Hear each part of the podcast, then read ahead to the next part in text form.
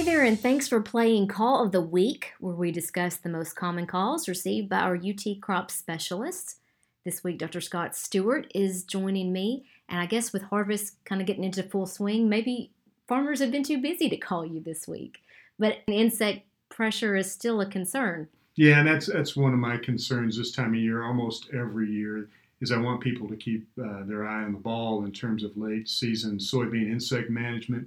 People get busy defoliating cotton, harvesting corn, harvesting early soybean, and, and they tend to forget about those late soybeans. And, and those green oasis out there can really suck in a lot of insects if, if they're not paying attention to them. Those are the fields that might actually have the worst insect injury all year. Hmm. What insects are you are you looking for particularly at this time of year? Well, it can be several, but probably two of the most common ones we worry about is stink bugs, and we worry about stink bugs year in and year out. And, and there's several species, and they tend to really balloon up at R5, R6, and, and even beyond. A lot of times we'll be worried about late season caterpillars, and in particular soybean looper hasn't really shown up in a big way this year, and maybe it's not going to, but it's something we, we need to watch for. And unlike stink bugs, which feed on the pods, those things feed on the leaves, and if you get too much defoliation too early, you can get substantial yield loss. So your advice is don't stop scouting yet. Yeah, keep it up. You know, keep it up until R6 and, and really beyond R6. And I think one thing we should discuss is what is R6. R6 is the growth stage of the soybean plant where you have full size seed on anywhere on the top four nodes of the plant. So you're pretty much going to see filled out pods in the in the top of the plant. And, and typically what we tell people is to monitor for insects until you hit R6 plus about another seven or 10 days. Of course, the next growth stage is R7. And R7 is where you have a brown pod anywhere on the plant. And by R7, we don't typically want you to be spraying insects because all the seed are filled out. The risk of yield loss is is really pretty insignificant.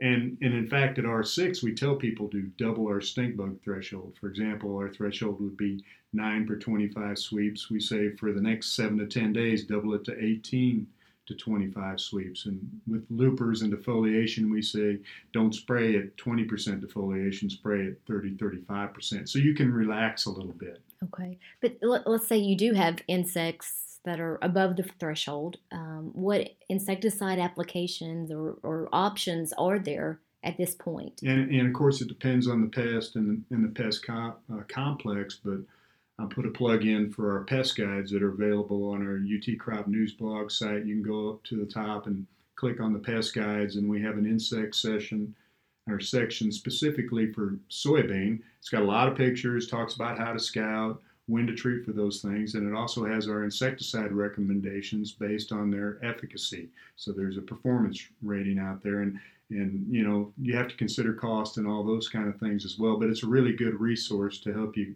not only identify the insect, or figure out how to sample it, but also what to treat with. And of course, at this time of year, I guess with you know canopies being as they are, is it difficult to get in and, and actually get these applications out? Great question, because the number one comment I get is people don't want to spray because they're going to have to drive over the beans and they're worried about yield losses and how that tractor tires are essentially affecting yield. And in fact, that's a real consideration. There's data out there from other universities showing you can see a, a one to three bushel yield loss if you put a lot of tracks in a field. Uh, you know, it depends on your wheel spacing, field size, and all that kind of stuff. And in fact, if you have a serious insect problem and you need to treat, one option, if it's available to you, is aerial application. It probably would pay for itself in not damaging the crop when you're spraying it.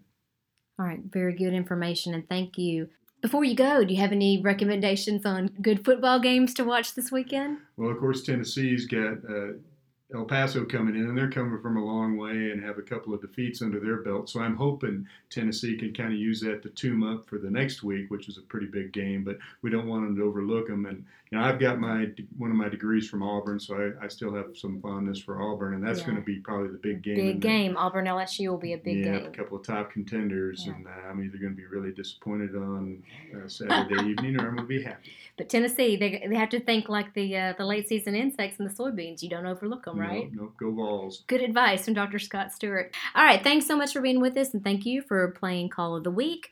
Remember that you can follow us on uh, Apple Podcasts. Just follow the UTI Ag podcast channel. Call of the Week is brought to you by the University of Tennessee Institute of Agriculture and utcrops.com.